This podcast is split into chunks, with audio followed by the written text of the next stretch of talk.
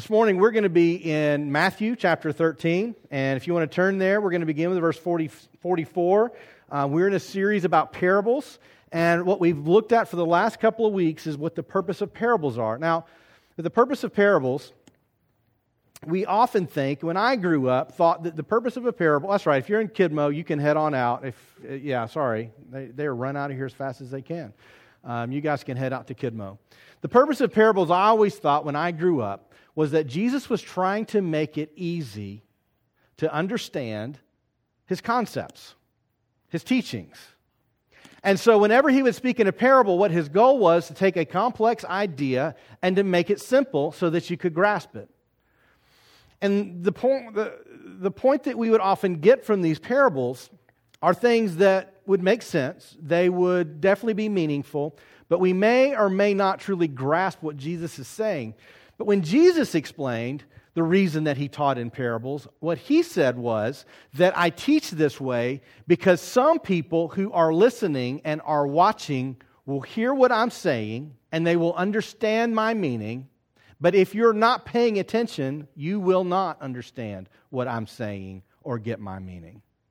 So, as we look through parables, parables are not cute little stories that are trying to convey a bigger idea. The truth is, they are secret teachings of Jesus in which he is trying to show us something significant, but we have to be paying attention to be able to grasp it and to see it and to hear it.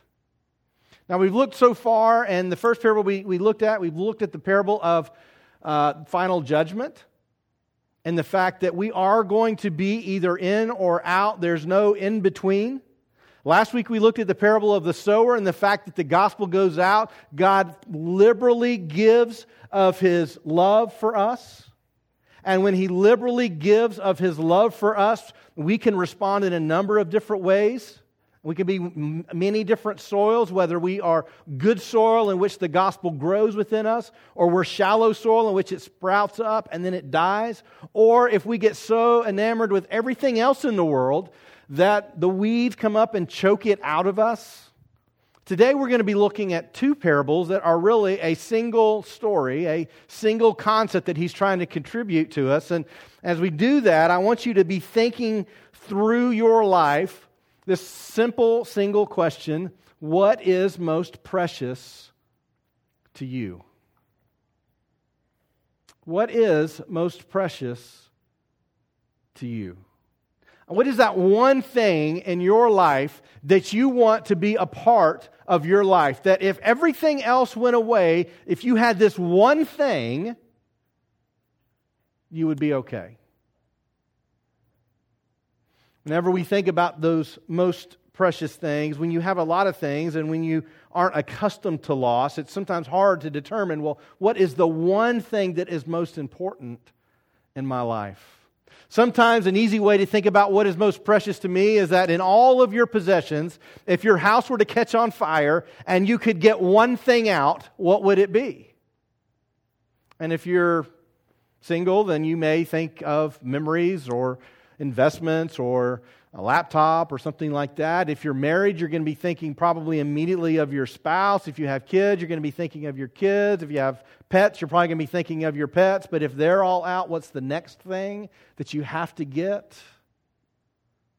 But even bigger than what happens if we lose our possessions is what is the most important thing in your life that you cannot live without? And what Jesus says is if we're going to if you're going to know him and you're going to walk with him, the only way that we can truly know Christ is if he takes that place of the most precious possession that we could possibly have. In Matthew chapter 13, verse 44, you're welcome to follow along. If you brought a Bible, you can follow along on YouVersion. Uh, it says this The kingdom of heaven is like treasure hidden in a field which a man found and covered up, then in his joy he goes and sells all that he has and buys that field. Again, the kingdom of heaven is like a merchant in search of fine pearls, who, on finding one pearl of great value, went and sold all that he had and he bought it. As we look at these, these are perhaps the shortest parables that we're going to talk about, and yet they are incredibly rich in meaning. They're incredibly rich in what God is saying to us. And so, as we get started here, well, I want you to pray with me again, and I want you to consider what is the most precious thing in your life today. Father, God, I thank you that we can come into this place without fear of persecution, without fear of anything happening to us. We can just come and we can worship freely. I thank you that we have the opportunity to challenge each other and to learn and grow deeper. I thank you for the opportunity to worship, to worship with others. And Father, I pray that as we walk through your word, I pray that you would help us to see and to hear and to understand what does it mean like to find the pearl of great price? What does it mean to find the hidden treasure? And how do we apply that to our lives today? In Jesus' name we pray. Amen. As we go through this, I think one of the most pivotal understandings in these two parables is not necessarily the concept of value. Because the low lying fruit in this parable is that this is all about value. This is all about do you really value God? Do you really value Christ? Do you really value the gospel? Because if He's the most valuable thing to you, then you have found something of, you know, of great value that, that can be yours. And that is the low lying fruit because there is much more to this parable than just that, although that is a part. I think a lot of times when we approach parables just based on, well, what is the meaning of the story? Those are the types of things we walk out of. And whenever we, whenever we look at that and we say, okay, so the kingdom of God is a great, valuable, precious thing, and I should love it more than anything else. It's one of those teachings within the church that we tend to grasp and we try to say, yeah, well, that, that's the way it ought to be, but we don't necessarily fundamentally understand what he's saying to us. And so, as we begin looking at this, the part of value is not something that is so difficult to understand. It is what is that hidden treasure? What is that pearl of great price? And as Matthew begins his parable, he begins by simply saying this, as Jesus does in the Gospel of Matthew, says, The kingdom of heaven is like treasure now, when we look at the kingdom of heaven and you look through your Bible, if you've got a concordance or if you you know, going to look it up online, if you've got some kind of electronic Bible tool that you can search for all of the words that you can hope to ever find in Scripture, the kingdom of heaven is often used interchangeably, not just with the kingdom of heaven, but also the kingdom of God, also just with God. And the reason that many times in Scripture that we see this being used in different phrases is that there was a lot of hesitancy to actually utter the name of God when talking about value for fear that you would not give him the place of honor and glory that he deserves. And so when he begins to talk about the kingdom of heaven, he is literally talking not just about a place, not just about a presence, but something more. But if we understand what the kingdom of heaven is, it will completely change how you read this parable. And some of the ways that people have understood the kingdom, eh, we find in different places. It's interesting. In the Gospels, you will find the kingdom of heaven mentioned 126 times. But in the rest of the New Testament combined, it's only mentioned 34 times. So in the Gospels, it's there a lot. There's a lot of talk about the kingdom. And you may or may not be tempted to understand the kingdom in one way or the other, but here are some common ways that we understand the kingdom. Number one, that the kingdom is a place. Now, it's easy to think about the kingdom as a place because Jesus says, My kingdom is not of this world, right? So, in other words, my kingdom exists somewhere. It just doesn't exist here. It's kind of, you know, in this parallel universe kind of sci fi thing. We don't really understand it, but the kingdom is a place, right? We read about that in John chapter 18 when Jesus is before Pilate, and it says, Pilate entered his headquarters and called Jesus and said to him, Are you the king of the Jews? And Jesus answered, Do you say this out of your own accord, or did others say this about me? Pilate answered, Am I a Jew? Your own nation and the chief priests have delivered you over to me. What have you done? Jesus answered, My kingdom is not of this world. If my kingdom were of this world, my servants would have been fighting that I might not be delivered over to the Jews. But my kingdom is not from this, from this world. And the reason this is so crucial in this forming of the gospel is because this is how the chief priests chose to get rid of Jesus. all of this area is controlled by Rome. And so the way that you get rid of somebody is go to a Roman official and say, hey, guess what? This guy says he's king of these people, not you. And so that's why Pilate asked him point blank, this is the accusation made of you. Are you a king? And Jesus says, yes, I'm a king. But my kingdom is not of this world. The kingdom is a place. We also understand the kingdom when we read it through the New Testament that the kingdom is a presence.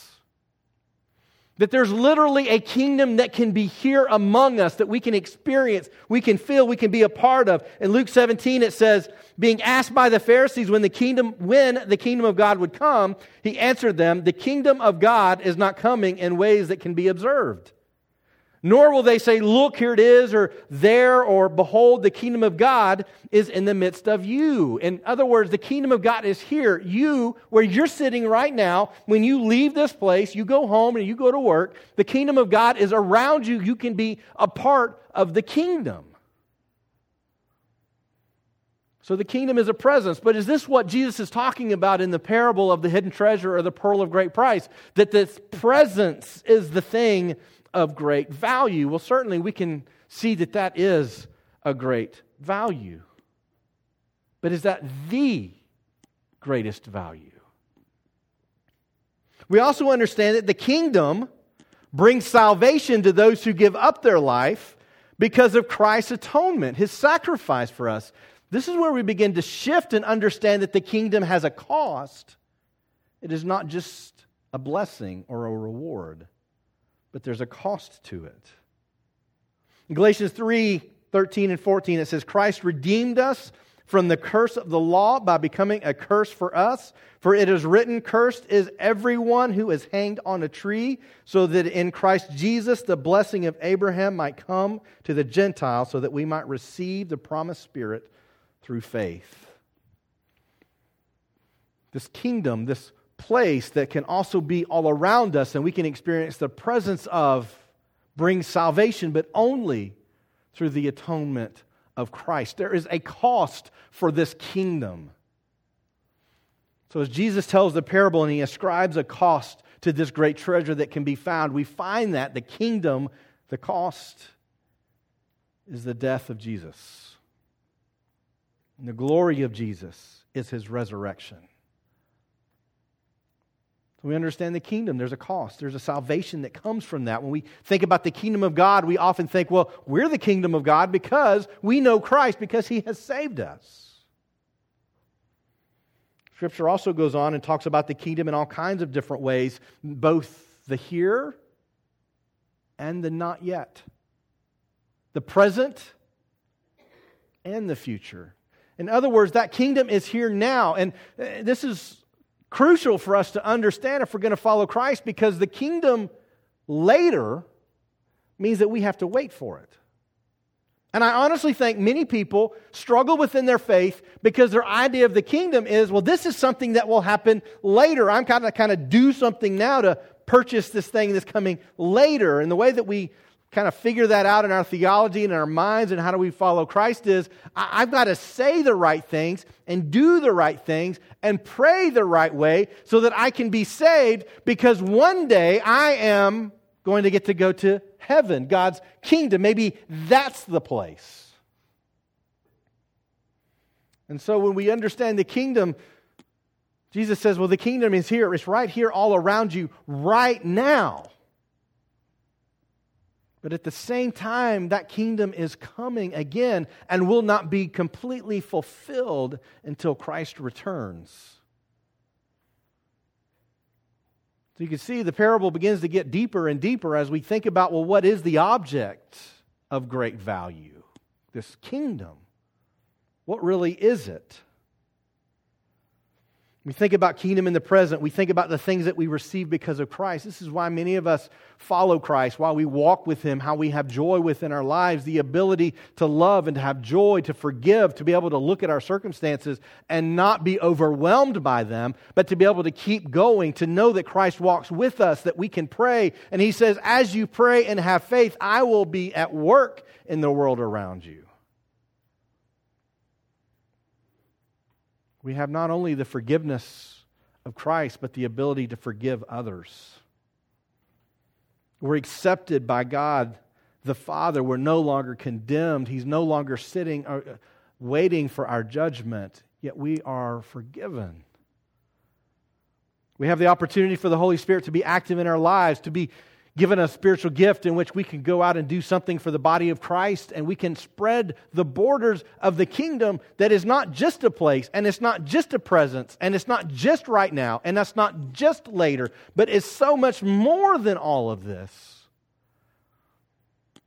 That's what we experience now. And yet he says there's so much more that's coming later, which is honestly hard for us to understand Scripture says that this is the time that we're going to be perfected. There's going to be no sin. There's going to be no suffering. There's going to be heartache. There's not going to be any pain. There's going to be joy. There's going to be worship. There's going to be the glorification of the Father. It's something that you and I, we cannot understand, but we know it's coming. then we also find in Scripture that the kingdom is literally God's reign. The kingdom is God's reign.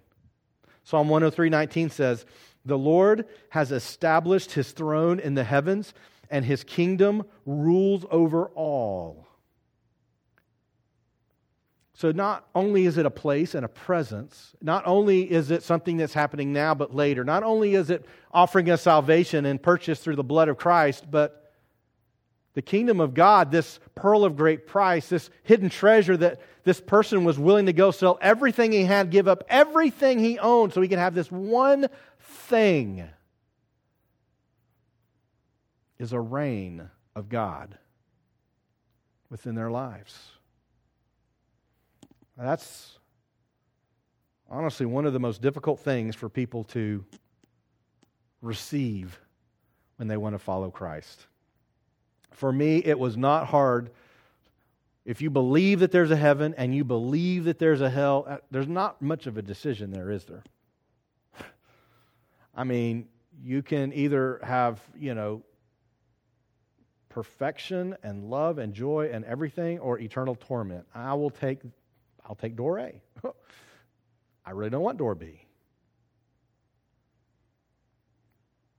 But yet when it comes to saying I will submit my life to Christ, then the rub begins to increase. I'm not sure that I'm willing to submit to God's reign. I'm not sure I'm willing to not look out for what I want in life. I'm not sure that I'm willing to live this life in a way that I don't get to be in charge of everything.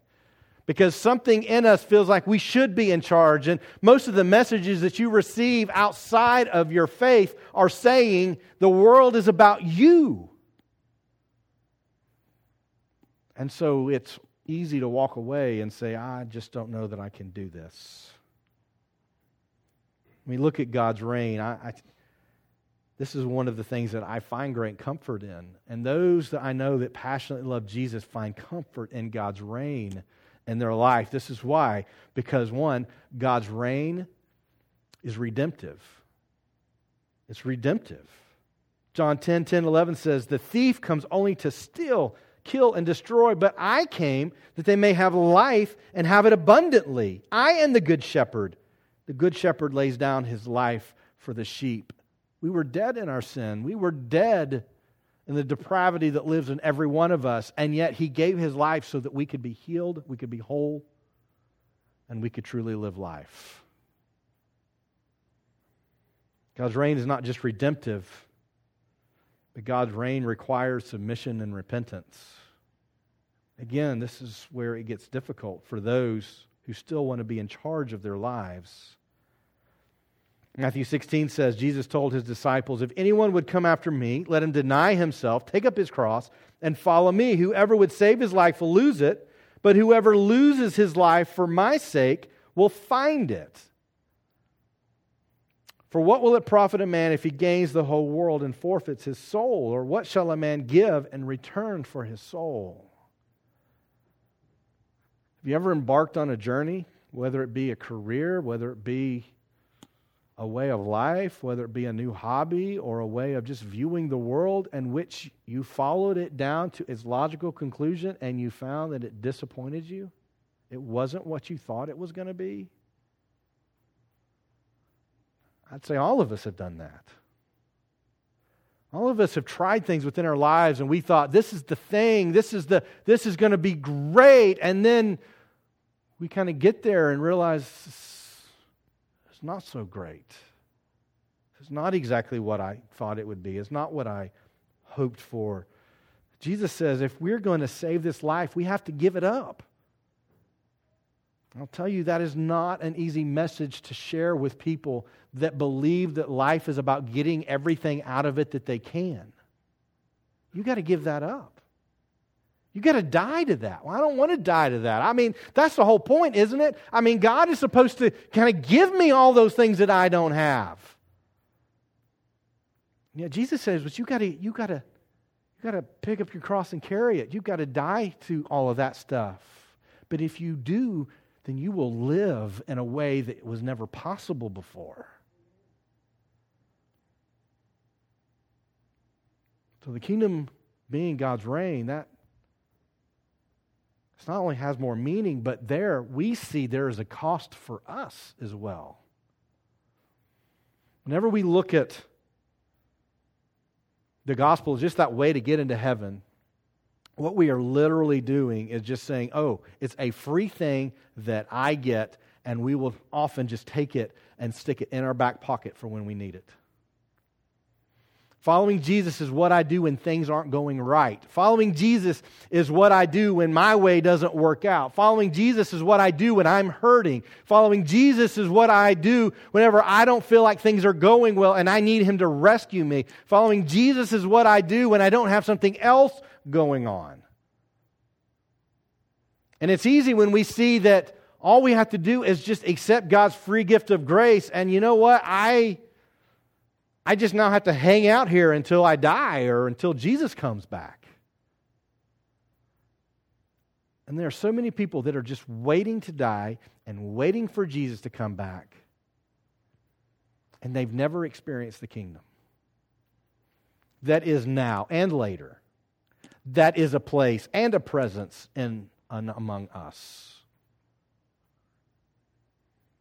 And so we come back and understand that God's reign does have a cost, but God's reign also brings his very best to us. I'll be honest, I'm a bit of a selfish Christian. I know you all aren't. I am. I want all the good stuff, right? I don't want to miss out on anything. I don't have a whole lot of fears, but one of my anxieties is that I'm going to miss something good. Does anybody else have that problem? Like you're constantly scanning the horizon just to make sure you don't miss something good. I don't want to miss anything good. And we understand what God is offering us, what God wants to do within our lives, we understand that He is literally bringing His very best to us which is far better than my very best. Romans 8:28 says, "We know that those who love God, for those who love God, all things work together for good, for those who are called according to his purpose. For those whom he foreknew, he also predestined to be conformed to the image of his son, in order that he might be the firstborn among many brothers." And those whom he predestined, he also called. And those whom he called, he also justified. And those whom he justified, he also glorified. When we look at the kingdom in the sense of God wants reign over us, then this is the kingdom that is the greatest treasure. We look back and we understand that God is not just wanting to offer us hope in heaven. He's wanting to take over our lives now. Now, that doesn't mean that if you're a new Christian, that you've got to be perfect at this, because I'm not a new Christian and I'm not perfect at this. It is a constant challenge within my life of God showing me there's an area that you keep taking control of. You keep holding it tight to the chest. And then it's a process of me letting go of that. I still have to do that all the time. And my guess is many of you, if not all of you, have to do that all the time too. It's not about us perfectly giving up and we just sit and wait for God's instructions, but instead it is us constantly following Him and understanding there is more He is calling me to if I will let go of the control of my life and just follow Him. This is where Scripture becomes precious to us. You know, if we were to sit down and say, well, what, what does it mean to be a good Christian? Does it mean to, it's a, you're a good Christian if you go to church every week? Does it mean you're a good Christian if you read your Bible every day? Well, not necessarily. Not necessarily.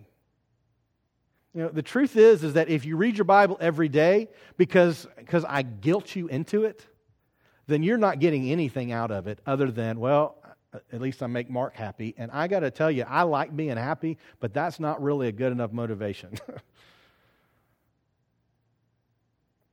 Whenever we love what God is doing in our life, and when we are giving Him increased reign over our life, His Word becomes precious to us, and we need to know it so that we can follow it because we recognize what God is doing is giving us His very best. Few months ago, we talked about our shadow mission. You remember that? Our shadow mission is that way of living life that is divergent from what God had intended for you. It's that false self. We have a true self in which God is at work and alive in you and the way that He initially created you apart from sin. There is the true self that you are meant to be in Christ. There is the false self of us trying to figure it out on our way to make this life what we want it. And our shadow mission takes us away from that. Whenever we attend church because we have to, whenever we read scripture because I have to, then we miss becoming the true self. But when you understand that Jesus loves me, He has what's best for me at, at His heart and is going to direct and lead me to that, even if that means that is going to be hard and it's going to be, it's going to have all kinds of pain and difficulty and suffering in it. That's what I want because He's trying to take me somewhere I would never go on my own, and where He wants to take me is far better than where I want to take myself. So when we understand this kingdom in this way, the greatest treasure is giving Him control, reign of our lives. And we experience all these other things together. That leads us to kind of a basic question. Well, how do you take possession of this treasure? Jim Elliot, a missionary who gave his life taking the gospel to a group of people that did not understand at all what he was there to do, said, he is no fool who gives up what he cannot keep to gain what he cannot lose. And for Jim Elliot, he gave his life for sharing the gospel with someone that ultimately would take his. If you're not familiar with the story of Jim and Elizabeth Elliot, Elizabeth then went to that same tribe that took her husband's life to share the gospel, and it took hold in that place and spread. It's an amazing testimony of saying, I value something beyond my own life. There is something more precious than a few days of breathing air in this world. And he went. Matthew 13, 44. The kingdom of heaven is like a treasure hidden in a field. This kingdom that is available to us, it's, it's here. A man found and covered up. Then in his joy, he goes and sells all that he has and he buys that field. The sense is that he's taking everything he has, everything he's earned, everything he's gained, everything he's hoarded, he's taking it all and he's giving it up because he's found something better. So, what is the message in all of this? What is the message in this parable of the hidden treasure or the pearl of great price? One, the low lying fruit. Even if we lose everything in this world, the kingdom of God, which we understand of as the reign of Christ in our lives, is the greatest possession that we could ever have. That is one of the primary messages that you could have gotten by sleeping in this morning and just opening your Bible and reading it for yourself today. That is a primary message. Even if we lose everything in the world, the kingdom of God, His reign in our lives, is the greatest possession that we could ever have. This is God working in us, forgiving us, restoring us. This is that we are never living life alone, that we have purpose in this life, that we get to walk with Him, hear from Him. We get to experience Him, and not just here, but for all eternity. That is better than anything I can get in this life. So we do see the value of the kingdom. And I will tell you that if you think, oh, that is just so easy to understand, I'm going to tell you the rest of the world doesn't believe that that's easy to understand because they reject it. This is something only people who know Christ truly understand its great value because everyone thinks it's not worth anything.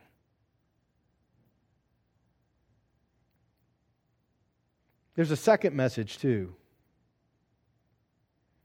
And that is that the greatest treasure is only available to those who value it above all other things. This is where I read Scripture and I go, oh, I'm a terrible Christian. Do y'all ever do that? No? Okay, great. Just me. I read that, I'm like, I, I got some stuff I really like. I mean, I got some stuff I don't even have yet, but I'm thinking about it and I'm wanting to get it. I've, I've found a way to talk to Deidre about those things. I got to start slow, and I, she, she calls it whittling away. That's not what I call it, but that's what she calls it. I whittle away until she gives in and lets me go get it. You, y'all, does anybody else have that problem? You, you wives have husbands like that? Just me. I, am the worst person in the room. I'm the last person to be talking right now. Clearly, because you guys have this together, and I am. I need somebody to share the gospel with me. But I do read it, and I think, gosh, I I'm not sure. I'm not sure that I can say that I could give up everything else but this. Then I read where Jesus talks to his disciples and he says, You know what? Everything's going to be demanded from you, including your life. But in that moment, the Holy Spirit is going to empower you to walk through it. So there are times in which you're going to go through life and you're going to have all kinds of possessions. Some of you can't wait to get back out into your car or your bike, go on vacation, some of you are thinking about getting a boat and inviting the pastor and his family over. and I'll just say, do it. Do it. Especially that last one. But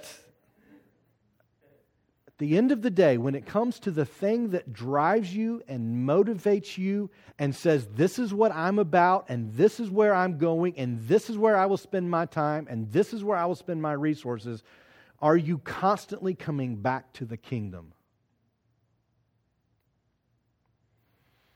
See, if you follow him long enough, what you will find is that these things, even though they're wonderful, they honestly do disappoint. They're honestly not enough.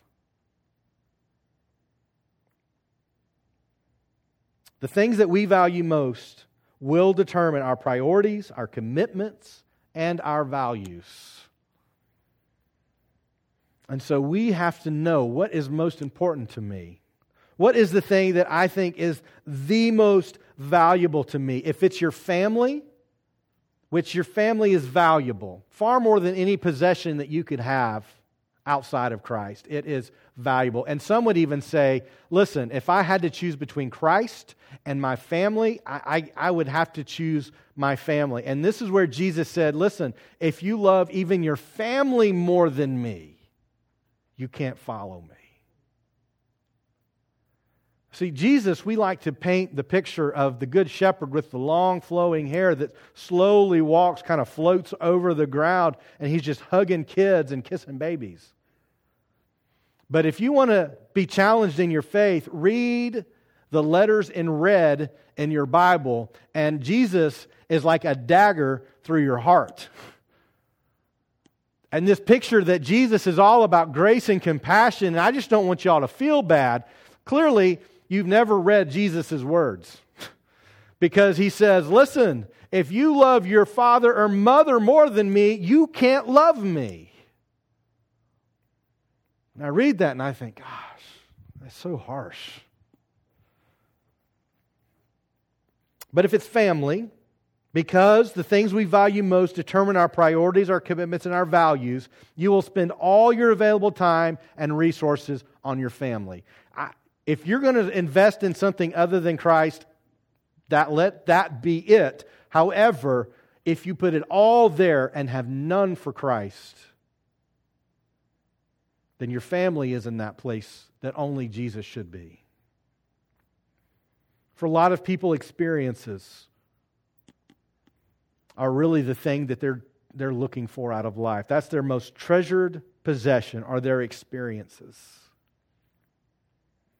And the thing is, if you're that person that you're just trying to rack up as many experiences and life as you can, then you will never commit to anything because an experience that has been had is in the past, and your future is in all the experiences that you've not experienced yet. And that's where you'll put your time and your priorities and your motives and your drives will all be about the next experience. Happiness is one that a lot of us would probably say, you know, my most treasured possession is happiness. But if happiness is your primary drive, your primary drive is to be happy in life, then you are going to spend your life trying to avoid any type of pain that you could possibly experience. And that means you will never say no when you need to say no. That means you will never hold someone else accountable when you need to hold somebody accountable. That means you will never take a risk that has something beautiful at the other end of it because the risk may also have unhappiness attached to it. When happiness is our greatest value, our greatest prize within our life, then we will look at unhappiness as the greatest indication that we are failures at life. And I've yet to find a person that never experiences unhappiness. Never found it. Happiness cannot hold that place of the greatest treasure for our lives. In fact, Scripture tells us that happiness can sometimes be an obstacle to finding greater things in life. Sometimes the greatest things are at the other end of difficulty, suffering, pain, hardship. If your children are the greatest treasure of your life, you will spend your entire young adulthood on your children, making them the center of the universe. And that's just not a good message for them to get, one. and two, they can't sustain you. Your children cannot sustain you your need for them to provide you happiness and value and worth, you will be disappointed. They will not be able to measure up to the level that you need from them, and they will feel it. And eventually they'll start walking away, and you'll go, What? I don't get it. And, and they've just been smothered to death because they, you just need them to provide for you your greatest meaning in life. Your children cannot provide your greatest meaning in life. And what you'll end up doing is you'll make sure they're never unhappy. Because if they're unhappy, then you're unhappy because they're not providing you with that fullness that you're hoping for. Sometimes you've got to make your children unhappy for them to grow, just like sometimes God has to make us unhappy so we will grow. Our children cannot be that thing. For some, maybe it's success. gosh, if I can just get to whatever level of success, if I can just, you know, if our church can just get to so many people every Sunday morning, then I will feel good about my life. Or if my business will have so many people that are, are writing checks to me and I just have to spend so many hours a week working, then listen, I have reached success. You will chase success for the rest of your life. And if that is the thing you chase, it will always elude you because there's always something more that you don't have. There's all kinds of things that we can put into that place. And I don't know what yours is, and I would encourage you over this week to spend some time figuring out what that is. The kingdom of God cannot just be something that we tuck in our pocket that we pull out when we need it.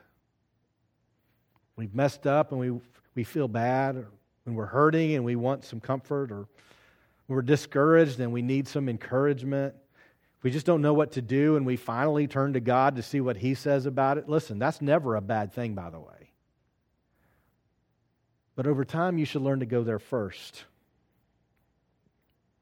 For many, that is what the kingdom of God is. God's reign in their life is very uncomfortable, except in great emergencies.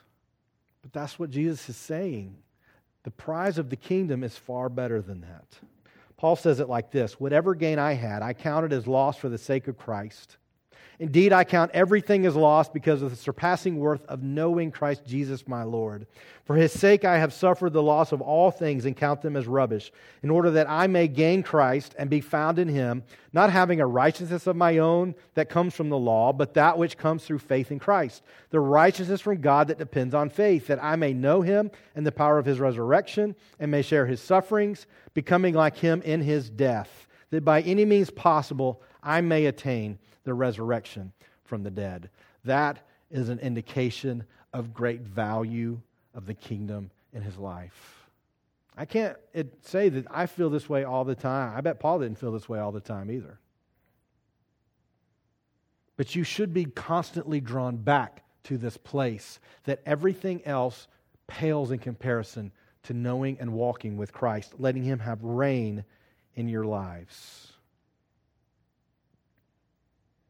Whenever we have this treasure within us, one of the reasons that I continue to follow all these years after first experiencing how incredible He is is that I find new joy in life outside of wherever I thought I would.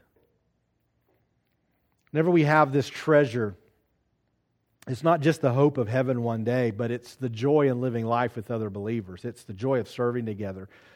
It's the ability to talk about what's going on in our lives and sharing what God is doing in us. It's the ability to go through something hard that is breaking us at our core, and yet we are just excited about how we are growing.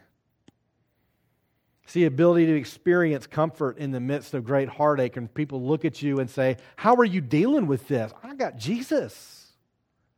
This is nothing. It's the hope of what's coming, the hope of what's here now.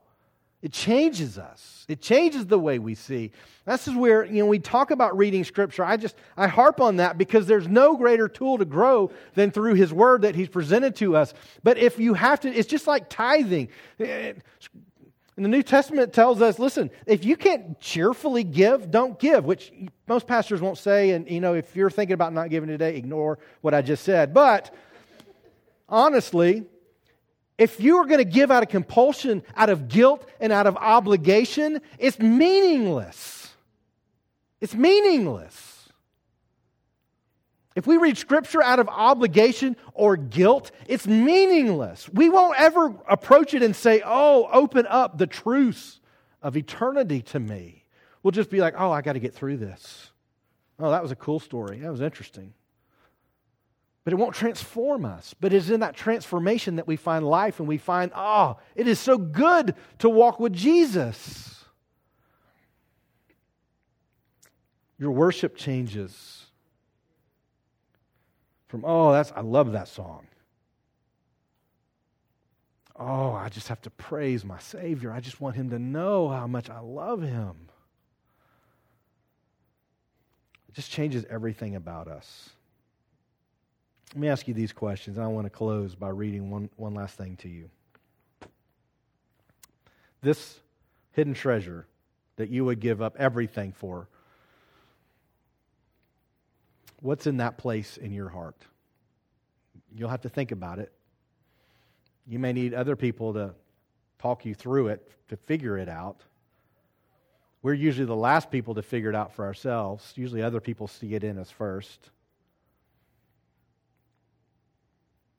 Alternatively, what do you need to give up right now? What is holding a place, a priority for you that is not leading you to something better? That is not leading you to giving Christ more reign in your life? What needs to be given up? See, these are the things that we love more than Christ, and they are getting our lives askew. We are embarked in a shadow mission at this point. We're not headed where God is calling us because we put something else in the place that only He can occupy. Dietrich Bonhoeffer wrote of the kind of grace that we have, this treasure that's hidden in the field, and he compares it a costly grace and cheap grace. Cheap graces doesn't require anything of any cost. We just get it. It's just like, oh, life's good. Oh, I can have that too. Great. Costly grace means that that grace costs something. This is what he said. This is what I'm going to close with. Costly grace is the treasure hidden in the field. For the sake of it, a man will gladly go and sell all that he has. It is the pearl of great price to buy, for which the merchant will sell all his goods. It is the kingly rule of Christ, for whose sake a man will pluck out the eye which causes him to stumble. It is the call of Jesus Christ at which the disciple leaves his nets and follows him. Costly grace is the gospel, which must be sought again and again, the gift which must be asked for, the door at which a man must knock. Such grace is costly because it calls us to follow, and it is grace because it calls us to follow Jesus Christ. It is costly because it costs a man his life, and it is grace because it gives a man the only true life. It is costly because it condemns sin, and grace because it justifies the sinner. Above all, it is costly because it cost God the life of his son. You are bought at a price. And what has cost God much cannot be cheap for us. Above all, it is grace because God did not reckon his son too dear a price to pay for our life, but delivered him up for us. Costly grace is the incarnation of God. So as we walk out of here, you may walk out of here in joy and worship and knowing that this is where God, this is the place God holds in your life. And you may walk out of here just indifferent, as in, I'm not really concerned. You also may be walking out of here thinking, I need to fix this. this I know what is driving me. It is the need to be loved. It is the need to be recognized. Sometimes it is the need for others to see how bad I have it and I need to be a victim. It is the need for others to look at me and put me up on a pedestal and say how awesome I am. Could be any number of things. Those things have to be knocked off of that place where only Christ can hold. And I want to encourage you that it is His grace that is freely offering to meet us where we are if we will give Him that place. No matter where you are this morning, God has something for you. Would you pray with me? Father, God, I thank you that this great treasure has been made available to us through Christ. I thank you that even when we fail, and even if we can't live up to what we perceive as being able to pay for it, you've never required us to pay for it. Christ has paid for this type of grace. Father, I pray that you would give us an incredible amount of introspection and reflection within our own lives to see what am I holding up in the place of most importance in my life and how do we give you that place? I pray that we would begin today as we continue to read through your word that we will it will be precious to us to hear what you say, to follow what you teach and to experience the Holy Spirit within us as we do it. I pray for those that are here today and enjoy and worship have put you in that place and we can see the testimony within their lives as they continue to follow you. Let us be encouraged by that, and let us be joyful that we are experiencing what you have promised. For those who are struggling, they know they have something else in that place. I, I pray that you would bring them to just a, a point of brokenness to say, I give up those drives, those desires, those goals, so that only you can hold that place. For those who are indignant and just are happy with the way things are, Lord, I pray you will show them the incredibly wonderful blessing of walking with you and giving you reign of our lives. Let them see what they are missing and help us to share and be motivated to tell our neighbors, our friends, our coworkers how great a gift it is to know Christ. Father, as we continue to worship, hear the worship from our lips because you are our greatest treasure. It's in Jesus' name that we pray. Amen.